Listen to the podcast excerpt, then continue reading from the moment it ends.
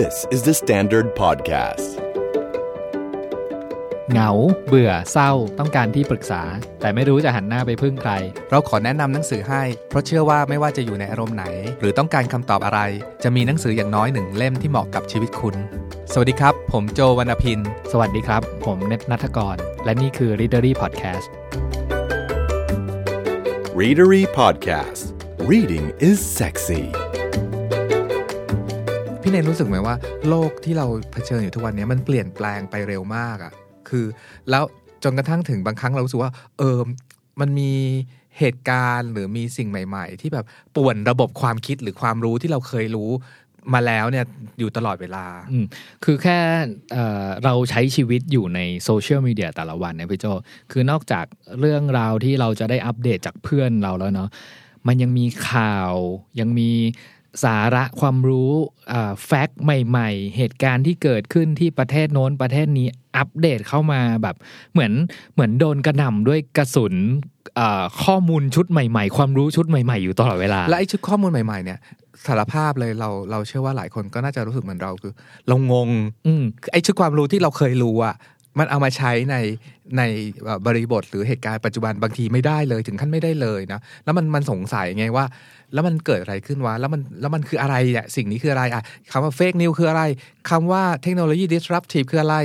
คำว่า globalize คืออะไร คือคำพวกนี้มันมันมันมันกระแทกเหมือนที่พี่เนตว่ามาหาเรา แล้วไม่มีการเปลี่ยนแปลงรายวันเลย ดังนั้นเรารู้สึกว่าถ้าเราอยากจะ เข้าใจ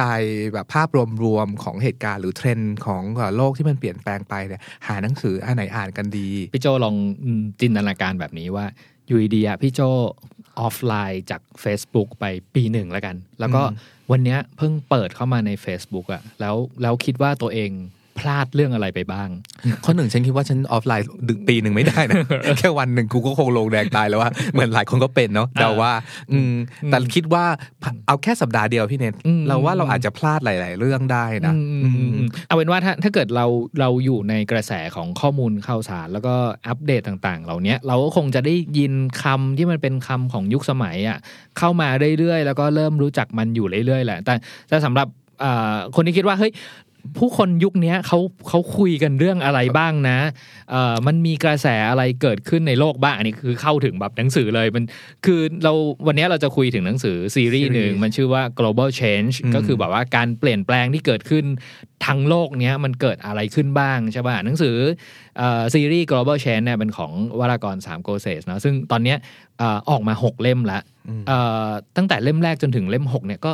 หลายปีเลยนะอืมแบบสามหลายปีสี่ปีเลยใช่อะเออแล้วก็เอาคร่าวๆก่อนคุณวรากรณ์ สามโกเศศเนี่ยเป็นนักเศรษฐศาสตร์ แล้วก็เป็นคอลัมนิสต์เนาะแล้วก็แกเขียนอ่า สิ่งต่างๆ เรื่องการเปลี่ยนแปลงที่เกิดขึ้นทั่วโลกเนี้ยเป็นคอลัมน์อยู่ในกรุงเทพธุรกิจอยู่แล้ว และก็เชื่อว่าเป็นเป็นเป็นคอลัมน์หรือว่าเป็นหนังสือที่หลายคนรู้จักกันกันดีอยู่แล้ว ด้วยเพราะว่าก็ติดตามใช่เออครับอืมยกเว้นพี่โจ ฉันบอกเลยว่าสารภาพนะตรงนี้เลยว่า เราคิดว่าเราจะได้อ่าน global change คือเรื่องของสิ่งแวดล้อมเนาะแต่ปรากฏว่าในนั้นนะประกอบด้วยเรื่องเทรนดี้ต่างๆ ที่เกิดขึ้นแบบว่าเป็นตามยุคยุคสมัยตามกระแสที่เกิดขึ้นอืมแล้วมันมีหลาย ๆคำที่เฮ้ย มีการพูดถึงประเด็นนี้กันด้วยเหรอ เดี๋ยววันนี้เราจะคุยลืมกันตาขึ้นมาวันหนึ่งอะเอ่ออยู่ดีคนเขาพูดถึงแบบคริปโตคืออะไรเฮ้ยใช่ราคาเป็นยังไงบ้างใช่ใช่สกุลเงินลิบราเป็นยังไงใช่ใช่อะไรเงี้ยคือมันเหมือนแบบทุกทุกวันเนี้ยมันมีอะกระแสข่าวสารความรู้แล้วก็คำศัพท์ใหม่ ๆ ที่มันเกิดขึ้นอยู่ในสังคมเศรษฐกิจการเมืองทั่วโลกอยู่เต็มไปหมดเลย That's why ที่เราแนะนำให้ทุกคนอ่านหนังสือเรื่อง global change ซีรีส์นี้ทั้งหกเล่ม เพราะว่าเวลาคนเขาพูดถึงคริปโตอะแกแกจะไม่ได้แค่พันยักหน้าหงึกหงึกๆว่าแบบเออรู้เรื่องรู้เรื่องอืมอืมคือหลายครั้งโจเป็นเนอะเวลาคุยเรื่องที่เขาพูดเรื่องอะไรมาแล้วไม่รู้เรื่องอะฉันก็จะแบบก็ต้องพยักหน้าทำเหมือนรู้ๆไปก่อน แต่ใน global change ทั้ง 6 เล่มเนี่ยเขารวบรวมคำต่างๆ หรือประเด็นฮอตฮอตเหล่านั้น แบบแน่น ๆ เลย อย่างเช่นแบบหนึ่งหนึ่งเล่มอาจจะมีถึง 30-40 chapter โอ้จำนวน chapter เยอะเยอะมากแล้วก็แต่ละอืม chapter มันจะเป็น chapter สั้นๆ อย่างเช่นประเด็นประเด็นสองหน้าสามหน้าบ้างอะไรเงี้ยคือไม่ได้อ่านยากเลย คือมันเหมือนหนังสือเล่มเนี้ย พกติดตัวไปไปไหนก็ได้สักเล่มหนึ่งอืมแล้วก็สบายตอนที่กำลังเอ่อรอหมออยู่ หรือว่ารอคิวอะไรสักอย่าง แล้วก็นั่งฆ่าเวลาไปแล้วก็อ่านไปสักบทสองบทเอ่อจิ้มจิ้มในประเด็นที่เราสนใจไปอะไรเงี้ยมันเหมือนเหมือนพักสายตาจากหน้าจอแล้วก็มาอ่านที่มันอยู่ในเท็กซ์บ้าง ก็พักสายตาดี และสำหรับมันไม่ใช่แค่อัปเดตนะ มันคืออัปเกรดสมองเรานิดๆอะพออ่านจบแล้วแบบฉลาดขึ้นนิด มันคือทำให้เราคุยกับคนอื่นได้ใช่รู้เรื่องอะใช่ว่าเฮ้ยคุยเรื่อง fake news อยู่ใช่ไหมก็แบบมันไม่ใช่เวลาที่เราจะแบบทำเหมือนเป็นรู้แต่จริงๆยังไม่รู้เลยอะไรเงี้ยขนาดหนังสือเล่มเนี้ยมันก็เหมือนกับแบบเอ้ยปู background ให้เรานิดนึงว่าสิ่งที่กำลังคุยกันอยู่คุยกันเรื่องสังคมไร้เงินสดเนี่ยมันคืออะไรวะที่จีนกำลังแบบเอ่อมีประเด็นเรื่องการใช้ AI ในการจับภาพใบหน้าผู้คนอยู่คืออะไรอะไรเงี้ยคือคือนั่นแหละก็คือคุณวรากรณ์เนี่ยแกรวบรวมกับประเด็นต่างๆ ที่เกิดขึ้นบนโลกใบเนี้ยทั้งหมดอะก็คือมามาเล่าให้ฟังอะมาแชร์ให้ฟังเหมือนเพื่อนเพื่อนแบบไปอ่านเปเปอร์ งานวิจัยมานั้นนี้มาแล้วก็มามาสรุปมาแชร์ให้เราฟังด้วยด้วยภาษาที่ ชวนอ่านแล้วก็แบบอ่านแค่5นาที10นาทีอะเหมือนเราฉลาดขึ้นแบบอีก10%อะไรเงี้ยครับ แล้วมีเรื่องไหนที่พี่เนทประทับใจเป็นพิเศษบ้างไหมอะครับ ตอนนี้หนังสือออกมาล่าสุดคือเล่มที่6เนาะอืมแต่ว่าผมผมย้อนไปที่เล่มที่5ละกันผมผมอยากเปิดด้วยด้วยแชปเตอร์แรกของบทที่5เขาเอ่อบทเนี้ยมันก็จะเป็นบทสั้น ๆ ประมาณสัก5หน้าละกันเขาเขาตั้งคำถามขึ้นมาว่าเราต้องรู้เรื่องอะไรบ้างอืมว่าความเปลี่ยนแปลงของโลกเนี้ย ผมชอบตรงที่ สรุปมาให้เป็น 5 ข้ออ่านง่าย ๆ เข้าใจง่าย ๆ เขาบอกว่าข้อแรก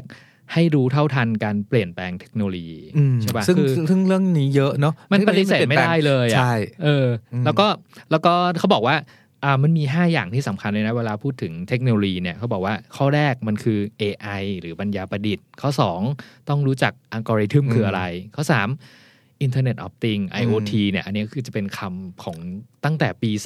2020 เป็นต้นไปจนกระทั่ง 2022อะที่จะเป็นปีของ Internet of Things IoT ให้จำไว้เลยเนาะ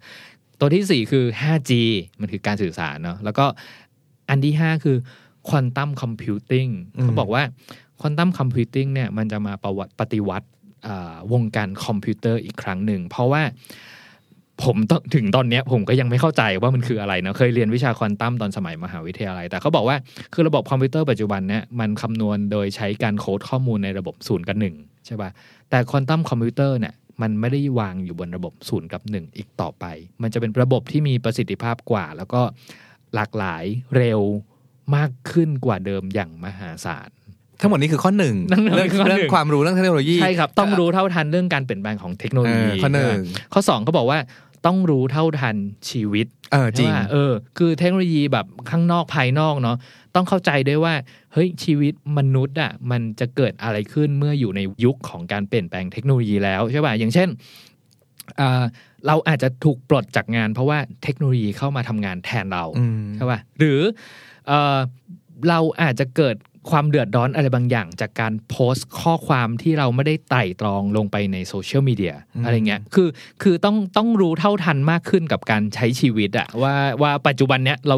เราเราไม่ได้ใช้ชีวิตเหมือนกับ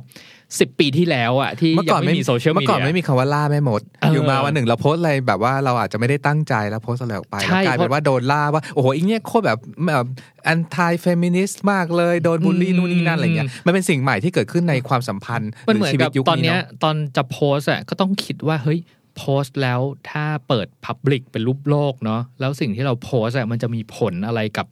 ข้อหนึ่งเพื่อนเราข้อสองคนที่จะแชร์ออกไป แล้วก็เห็นข้อความนี้เขาจะรู้สึกว่าสิ่งนี้มัน PC ไหมอืมมันแบบ racism ไหม มันมีผลกับเรื่องความหลากหลายทางเพศไหม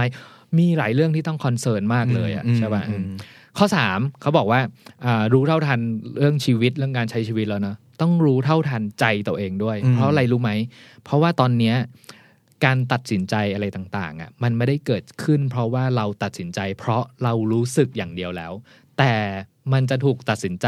เพราะเราอยู่ในระบบที่กำลังพยายามให้เรารู้สึกอย่างที่เขาอยากให้เรารู้สึก หรือพูดของภาษาฉันให้ไปทวีตต่อคือ รู้อะไรไม่สู้รู้ใจตัวเองอืมคือคืออันเนี้ยข้อเนี้ยผมไปคิดถึงไอ้นี่ละกันเอ่อเวลาเราเห็นแอดอะขึ้นอยู่ในแบบ Facebook เนี้ยครับแล้วเรารู้สึกว่า ทำไมอยู่ดีๆโฆษณาให้ซื้อตัวเนี้ยมันโผล่ขึ้นมาได้ยังไงอะไรเงี้ยเอออืมแล้วแล้วมันโผล่มาอยู่นั่นแหละอะไรเงี้ยแล้วฉันตอบได้นะแล้วมันขึ้นมา เพราะว่าเรากำลังสนใจด้วย ใช่ แล้วก็มีมันโอรู้กาสโคตรรู้ง่ายมาก ๆ ที่เราจะตัดสินใจซื้อมัน ใช่ปะเออใช่ เหมือนเหมือนมีน้องที่เอ่อที่ที่ออฟฟิศเล่าว่าแบบเขา ตอนแรกเขายังไม่รู้ว่าเขาท้อง แต่ว่าโฆษณาขายของแบบเด็กอะไรขึ้นมาได้ยังไงวะอะไรเงี้ยสุดท้ายอืมมารู้ทีหลังว่าท้องจริงๆอะไรเงี้ยเหมือนอืมเรื่องนี้เคยอ่านในบทความเลยมันเคยมันเกิดขึ้นจริง ๆ กับชีวิตเราจริง ๆว่ะอืมอืมอืมอืมคือมันเราอะเออผมพูดเหมือนอยู่ในมันติกเลยคือ คือเราอยู่ในระบบที่ ระบบรู้จักเราดีกว่าตัวเราเองอะใช่เออแล้วก็แล้วก็เนี่ยครับ คือการรู้เท่าทันใจตัวเองอะมันคือการรู้ให้ได้ว่าจริง ๆ แล้วความต้องการของเราคืออะไร ไม่ได้ถูกอิ f ฟ u เ n นซ์หรือ หรือถูกโน้มน้าวโดยสิ่งอื่น ๆ ที่ทำท่าเหมือนกับว่าจะรู้ใจเรามากกว่าเราอีกซึ่งซึ่งอันเนี้ยเราไม่ได้พูดแบบแบบเอาเท่อย่างเดียวนะ ที่ว่าแบบรู้อะไรไม่สู้รู้ใจตัวเองเนี่ยมันคือ ไม่อย่างนั้นเอ่อ วงดนตรีอย่าง B, BTS หรือว่าโลกใบเนี้ยจะพูดถึงการเอ่อรู้จักตัวเอง know yourself love อืม yourself พวกเนี้ยทำไมมันถึงเป็นคำที่ฮิตในช่วงไม่กี่ปีที่ผ่านมา เป็นเพราะว่าโลกมันมันงงไงอืมมันมี information อะไรที่รู้เยอะกว่าคอมพิวเตอร์มันทำท่ารู้เยอะกว่าเราอีก อะข้อสี่พี่โจเมื่อกี้รู้คิดว่ารู้จักตัวเองให้ดีแล้วใช่ไหมข้อสี่บอกว่า ต้องรู้เท่าทันมนุษย์ด้วยกันด้วยอืมใช่ป่ะคือหลังจากการมีโซเชียลมีเดียเนี่ยมันมันมันเป็นกระแสการเปลี่ยนแปลงครั้งใหญ่ ๆ ในโลกหลาย ๆ ครั้งเนาะจนกระทั่งมาถึงยุคของโซเชียลมีเดียที่ทำให้เอ่อแต่เดิมอะเราอาจจะมีเพื่อนอยู่ 50 คน ตอนเนี้ยพี่โจมีเพื่อนเท่าไหร่อืมห้าพันคน นั่นคือบอกว่าแม็กซิมัมของ Facebook อนุญาตให้เราแบบมีอืมเพื่อนได้อะคิดว่าแต่เดิมอะเรารู้จัก 50 คนเราเหมือนเรารู้จักแบบหลาย ๆ แง่มุมของเพื่อนทุก ๆ คนเนาะแต่เดี๋ยวเนี้ย เพื่อน5,000คนของเราอะพี่โจคิดว่าพี่โจรู้จักเขาดีแค่ไหนอะอืมแต่เขาเขาใช้สถานะการเป็นเพื่อนเป็น friend ของเราแล้วนะอืมเอออมนั่นแหละครับก็มันก็เลยเป็นความจำเป็นว่าเอ่อเราอยู่ในยุคที่เรา connect กับผู้คนได้มากขึ้นด้วยการสื่อสารที่มันทันสมัยมากขึ้น หรือแพลตฟอร์ม หรือระบบอะไรต่างๆ ที่มันเอื้อประโยชน์กับการสื่อสารของเราอะการที่เราคอนเน็กกับผู้คนมากขึ้นน่ะ ไม่ได้หมายความว่าเราจะ หลีกเลี่ยงการทำความรู้จักแล้วก็รู้รู้เท่าทันพวกเขาเหล่านั้นด้วยอืมอืมข้อ5เขาบอกว่าเออนอกจากจะรู้เท่าทันมนุษย์ด้วยกันแล้วเนี่ย ต้องรู้เท่าทันการมีคุณค่าอยู่ของมนุษย์ด้วยอืมอันนี้คือมองกว้างออกไปอีกนอกจากบทบาทตัวเองความสัมพันธ์กับเพื่อนเรามองไปอีกว่าโลกเนี้ยจริง ๆ เรามี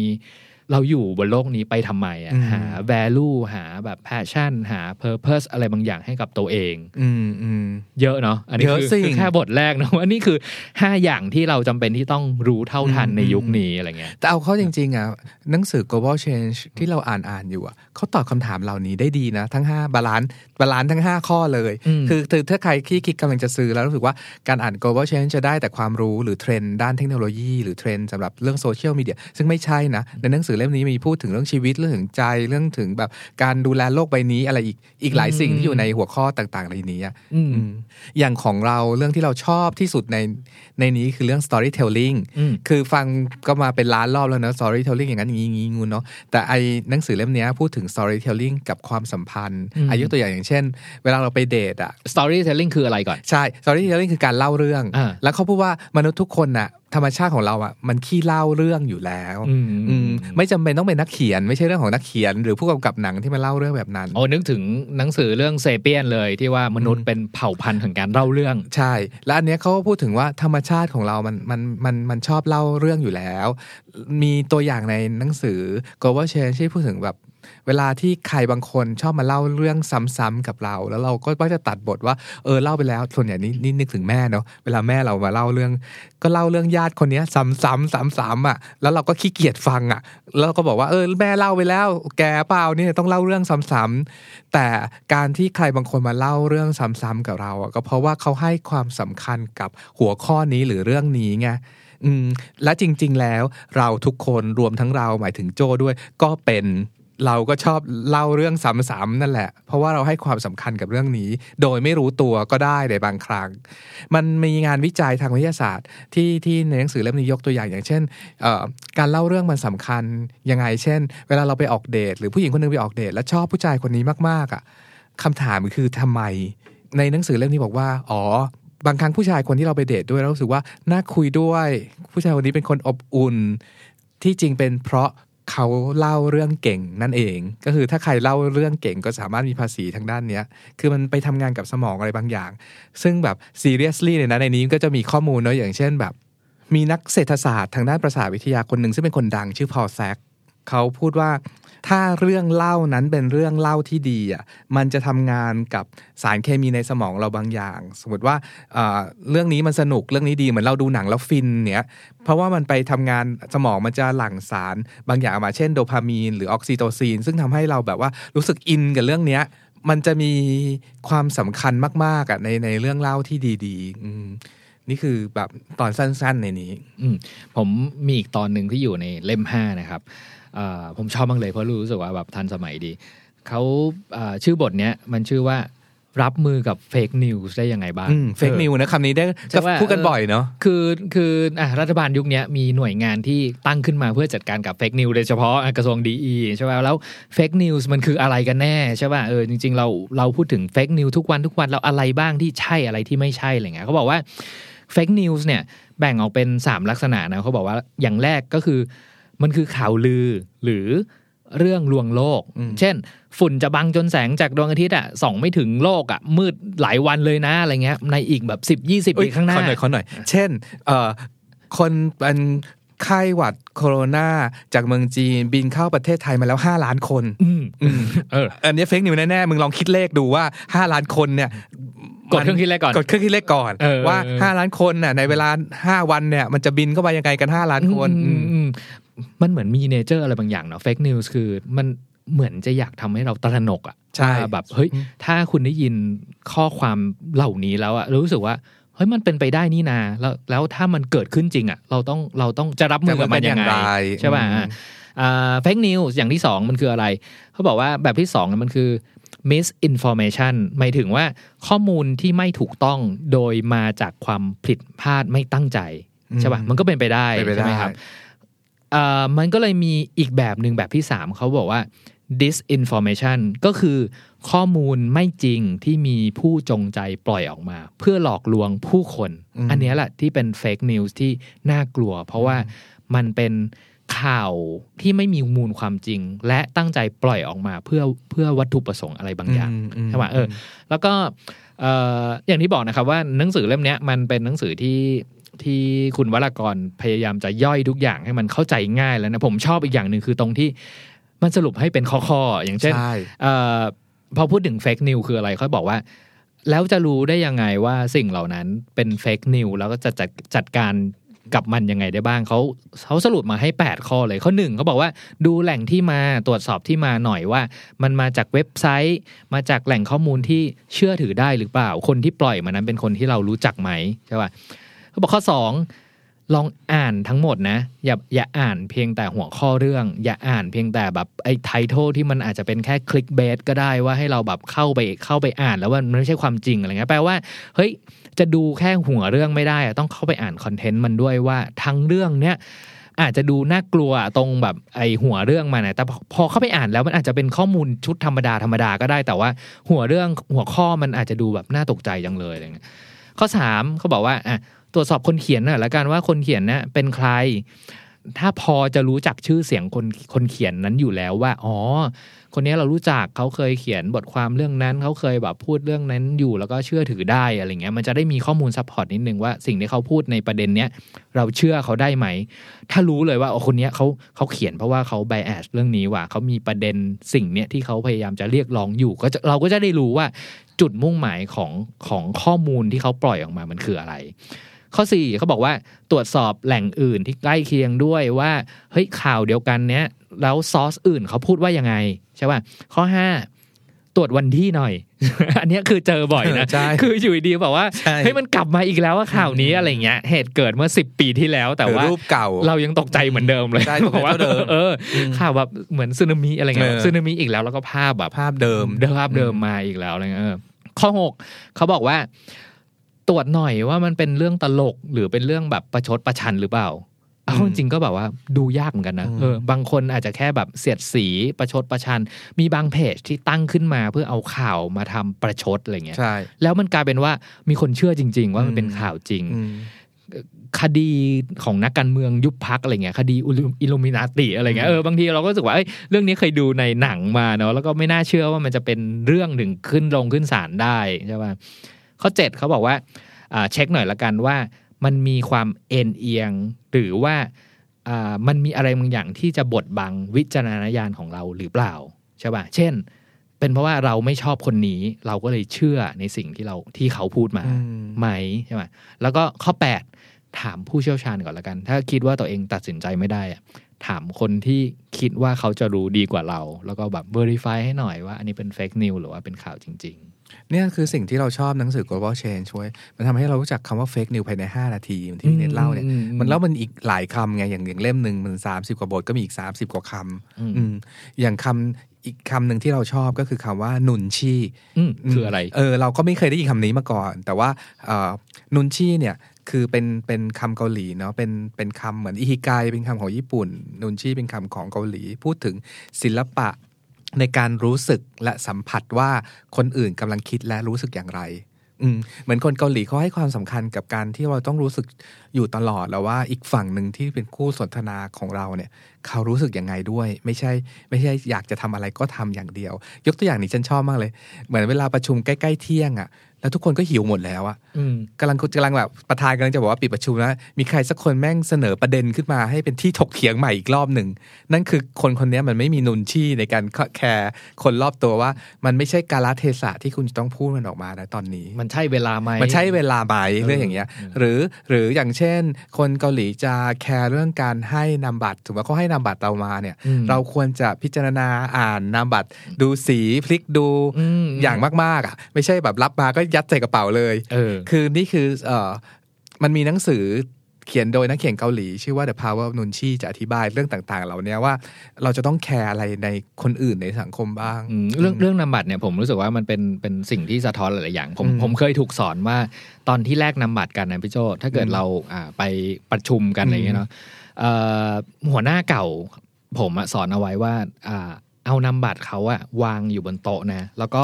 วางราวกับว่าเรากำลังจะศึกษาเขาผ่านนามบัตรเขาเนี่ยแหละแล้วก็ต้องเอาชื่อเขาอะขึ้นข้างบนด้วยนะ เออ อย่าอย่าพับเอาชื่อเขาลง คือมันมีมันมีหลายอย่างมากเลยที่มันเป็น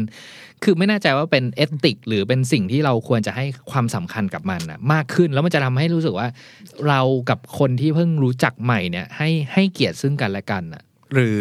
ให้ความรู้สึกว่าเขาจะรู้สึกยังไงอะอืเนอะมว่าแคร์เขานั่นแหละอืมอืมบอกเลยว่าเรื่องนี้คือเรื่องที่พี่พี่เน็ตดุเราตลอดเวลาเราไปประชุม คือมันมีศิลปะในการแบบวางนามบัตรบนโต๊ะตอนอืมตอนรับมาจริง ๆ ว่าอืมหรืออีกอีกอันหนึงที่เป็นนุนชี้ชัดๆเลยว่า เวลาเราไปเที่ยวบ้านเพื่อนอะ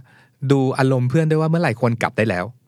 เป็นต้น ใช่ใช่ใช่อืมคือเพื่อนอาจจะไม่อยากแบบบอกว่าเฮ้ยแกกลับบ้านได้แล้ว ฉันเหนื่อยแล้วฉันและอยากนอนแล้ว นุนชนี้ก็คือ sense เนี้ย sense ที่ว่า sense ว่าเอ่อคนอื่นเขาเริ่มรู้สึกอย่างนี้แล้วนะอืมอืมอันเนี้ยคือเป็นเป็นเทรนด์ที่ที่กำลังอยู่ในในใน global change หรือว่าเทรนด์ที่เปลี่ยนไปของโลกตอนนี้ ผมมีอีกเรื่องหนึ่งที่ผมอ่านแล้วรู้สึกว่าชอบเขาตอนเนี้ยเขาจะพูดถึงว่าวิจารณ์อย่างไรให้สร้างสรรค์อ่าใช่ปดีนะพอเราพูดถึงว่าเฮ้ยโลกเนี้ยมันเป็น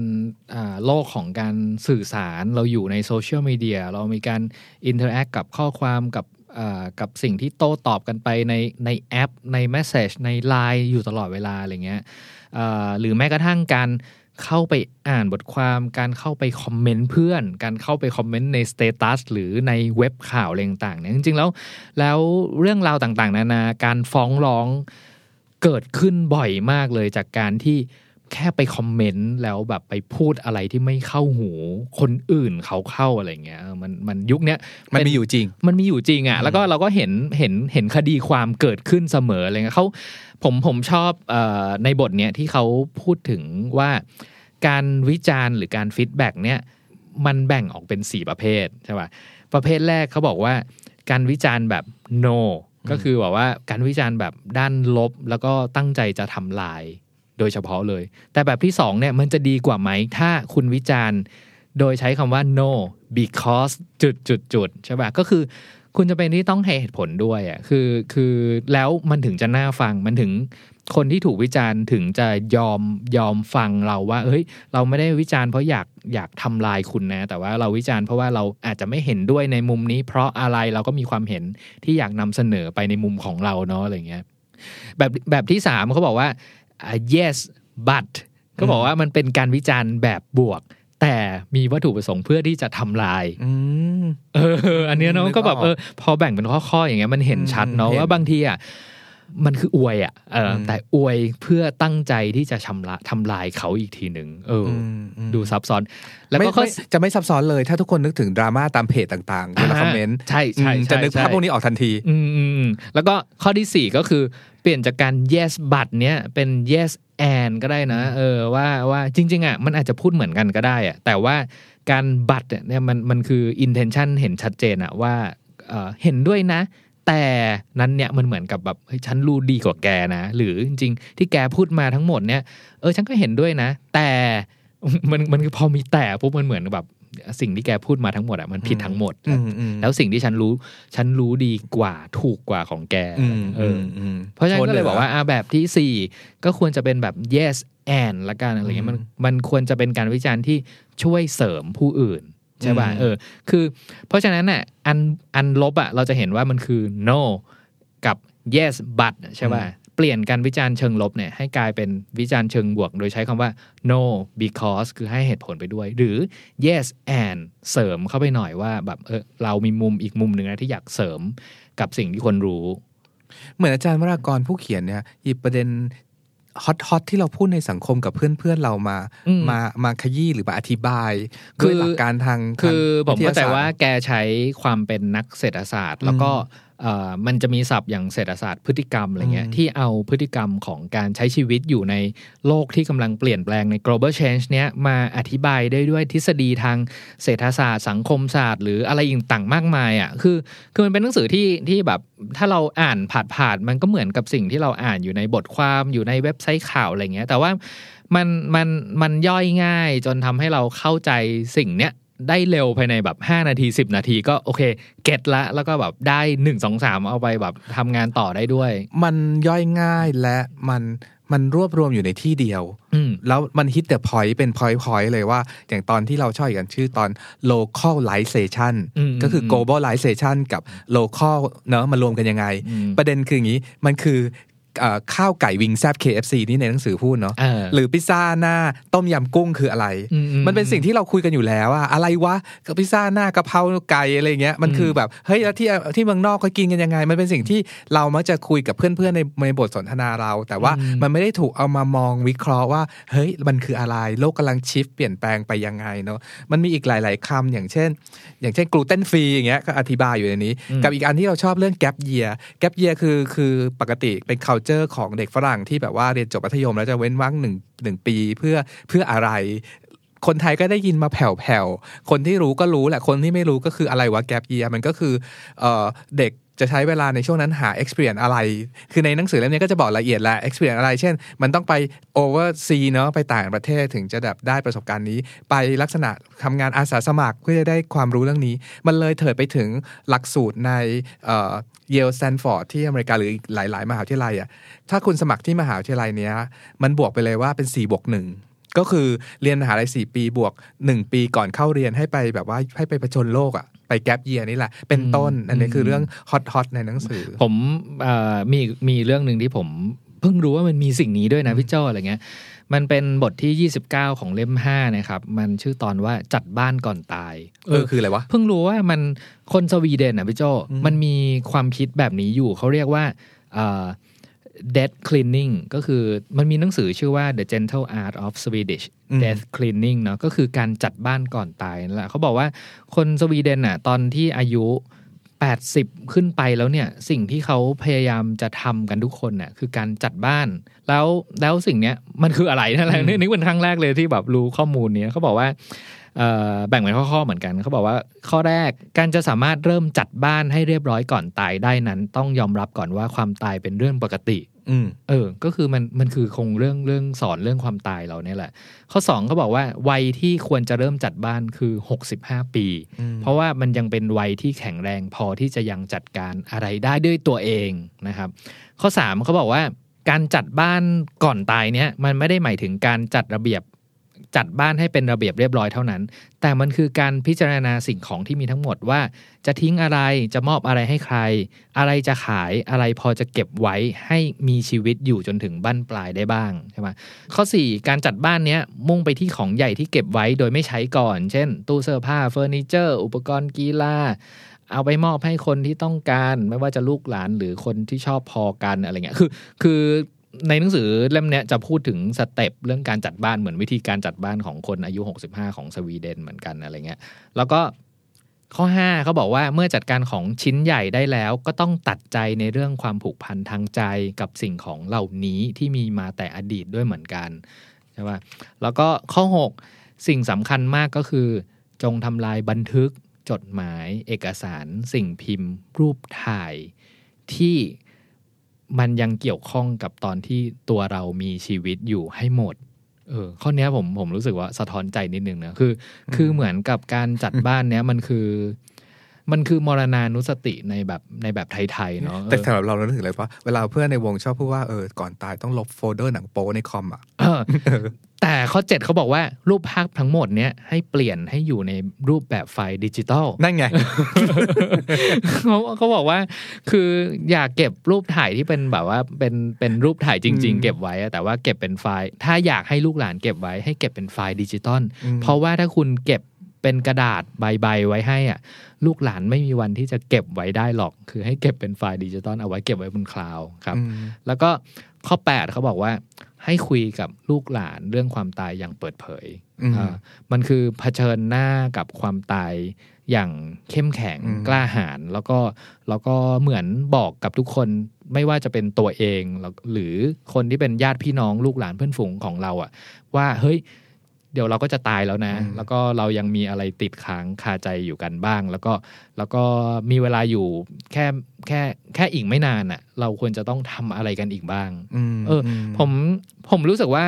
พอพูดถึงหัวข้อนี้เนี่ย เหมือนมีอยู่แค่ไม่กี่หน้า แต่ผมอยากอ่านเพิ่มเลยอะว่าอืมจริง ๆ แล้วมันมีมีอะไรมากมากมายไปกว่านี้ มันถึงกลายเป็นเหมือนเหมือนเป็นศัพท์ที่เป็น culture ของคนสวีเดนอีกคำหนึ่งอะคืออันนี้ไงหนังสือ global change หมายถึงเทรนที่โลกใบนี้เขากำลังพูดกันสังเกตไหมเรื่องที่เราคุยกันมาตั้งแต่ต้นอะมันคือเหมือนกับเราคนไทยเนี่ยแบบค่อยๆ เรียนรู้แต่ว่าอย่างเรื่องเรื่องเก็บบ้านก่อนตายเนี่ยอืมเป็นเรื่องอะพูดตรงๆอาจจะเป็นเรื่องที่เราไม่คุ้นเคยขนาดนั้นอืมแต่มันคือเป็นเรื่องที่บทเป็นบทสนทนาของคนในโลกใบเนี้ยเขากำลังคุยเรื่องนี้กันอยู่อืมคือคุยเรื่องการตายอย่างเปิดเผยอย่างศัพท์เกาหลีของพี่โจที่พูดมานั่นก็เป็นครั้งแรกที่ใช่เราไหมได้ยินเออหรือแบบเรื่องการตายเนี่ยเราก็อ่านอีกตอนหนึ่งพูดถึงเรื่องแบบประมาณว่า เมื่อคุณอายุ 60 คุณจะเหลือรอดไปถึง 70 เป็นจำนวนกี่เปอร์เซ็นต์จาก 70 ไป 80 ได้เหลือรอดไปกี่เปอร์เซ็นต์อะไรเงี้ยมัน มันพูดถึงเรื่องการตายคืออะไร แล้วมันเวลาพูดว่า global เนี่ยมันคือมันคือทั้งโลกเขาคุยเรื่องอะไรกันอืมเนาะมันหลาย ๆ เรื่องมันก็เป็นเรื่องที่เราคุ้นเคย อย่างเรามีตัวอย่างเล็ก ๆ ในในจากเล่มที่สี่ที่พูดถึงเรื่องแบบกบในน้ำร้อนที่บอกว่าเอากบไปใส่หม้อค่อยๆจุด ไฟให้มันร้อนน้ำร้อนจนกระทั่งเดือด แล้วกบมันก็จะตายแบบไม่รู้ตัวคำถามคือจริงหรือวะ เคยมีใครถามเรื่องนี้กันจริงๆไหม ใน YouTube มันก็เอาไปเล่นกันเต็มเลยใครเซิร์ชดู YouTube ก็ได้เอากบมาต้มจริงสุดท้ายก็กบตายจริง แต่ปรากฏว่านั่นคือภาพตัดต่อนั่นคือสิ่งที่เราอยากจะเห็น แต่ว่าในหนังสือเล่มนี้ก็บอกนักวิทยาศาสตร์ก็เอาเรื่องนี้ไปทำกันจริง ๆ มีงานต้มกบกันจริงๆ พอถึงจุดจุดหนึ่งไอ้กบก็กระโดดออกจากหม้อกันหมดอะ ไม่มีใครรอตายอยู่ในนั้นอะแต่ถามว่าทำไมเรา ยังเล่าเรื่องนี้กันต่อต่อไปทั่วโลกด้วยนะไอ้กบในน้ำร้อนเนี่ย เรื่องเล่าอันเนี้ยมันทำให้เราระลึกถึงเรื่องอะไรหรู้ป่ะจุดไหนกันแน่ที่ถึงวิกฤต แล้วเราต้องกระโดดออก เหมือนเราเป็นกบตัวนั้นอะมันคือเหมือนในความสัมพันธ์ชีวิตคู่ หรือชีวิตครอบครัว หรือว่าชีวิตกับเพื่อนจุดไหนอะเราจำเป็นต้องกระโดดออกก่อนที่น้ำมันจะร้อนและลวกเราตาย ถึงแม้มันจะไม่เป็นเรื่องจริงทางวิทยาศาสตร์ แต่มันก็เป็นเรื่องเล่าที่เตือนใจเราได้นั่นคือ นี่คืออีกหัวข้อหนึ่งที่คนทั่วโลกพูดถึง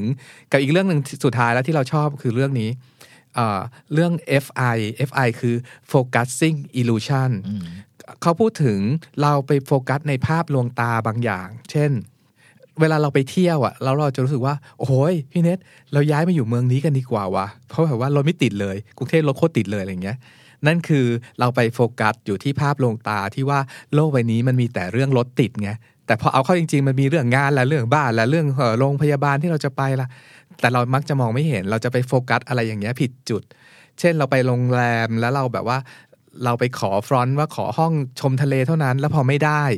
ที่ห้องเห็นวิวทะเลได้แต่ห้องเห็นวิวเขาอะไรเงี้ยเราก็โวยวาย แต่จริง ๆ แล้ว การเดินทางไปท่องเที่ยวอะเรายังมีความสุขจากอีกได้ตั้งหลายสิ่ง หรือลงมาล็อบบี้เดินไปทะเลก็3ามก้าวก็ถึงแล้วทำไมเราไปหงุดหงิดกับเรื่องพวกนี้ เราไปโฟกัสอยู่ที่ภาพลงตาผิดจุด ในหนังสือก็พูดถึงประเด็นนี้ หลาย ๆ อันเออมันก็มันไม่ได้เป็นหนังสือที่พูดถึงแต่แตเรื่องอัปเดตเทคโนโลยีเนาะเป็นอัปเดตเรื่องของอะไรนะที่ไม่ได้พูดว่าเรียนรู้เรื่องชีวิต เรื่องจิตใจเรื่องของมนุษย์เรื่องของโลกด้วยอะ ราะฉะนั้นไอ้ที่ที่เราพูดพูดมาเนี่ยมันก็คือตัวอย่างเป็นบทบทที่เราแบบจิ้มจิ้มมาแล้วก็รู้สึกเออเอออ่านเรื่องนี้แล้วเราสนใจเรื่องนี้อยู่พอดีเนอะคือคืออย่างเล่มหกเนี่ยพี่โจเอ่อถ้าแตกเป็นบทอะมันคือ 34 บทอะแปลว่าแปลว่ามันมีเอ่อสามสิบสี่ท็อปิกหรือเรื่องที่ที่ที่ที่เราอาจจะสนใจอยู่แล้วไม่มีเวลาแบบทำความเข้าใจหรือ หรือทำความรู้จักกับเรื่องเนี้ย สักทีใช่ป่ะคือการอ่านหนังสือซีรีส์เนี้ยมันก็เหมือนกับมีมีเพื่อนสักคนหนึ่งที่แบบ เฮ้ยแกรู้จังเลยวะหรือแบบเออแกชอบแกชอบมีข้อมูลอะไรที่แบบมาอัปเดตฉันอยู่เสมอเลยเนาะมันก็เหมือนแบบอ่านไปแล้วก็แบบเพื่อนมาเล่าเรื่องนี้ให้ฟังสักห้านาทีสิบนาที แล้วก็เออเออรู้ละรู้ละคุยกับชาวบ้านรู้เรื่องละจะคุยเรื่องโซเชียลเครดิตในจีนรู้เรื่องละคุยเรื่องเงินตาในอนาคตรู้เรื่องละคุยเรื่อง IoT คุยเรื่อง AI เหมือนแบบ สบายละมีหนังสือเซตเนี้ยคอยปูพื้นให้ผมให้กับเรา Readery Podcast จะอัปเดตหนังสือที่น่าสนใจให้คุณทุกวันศุกร์ ถ้าใครมีเล่มไหนอยากแลกเปลี่ยน คอมเมนต์เพิ่มเติมหรือติด Hashtag Readery Podcast ได้นะครับ เราเชื่อว่ามีหนังสือดีๆ อีกมากมายรอให้อ่านอยู่เสมอ ติดตาม Literary Podcast ได้ทางเว็บไซต์ The Standard Podcast Player ที่คุณใช้ Spotify SoundCloud และ YouTube The Standard Podcast. Eye opening for your ears.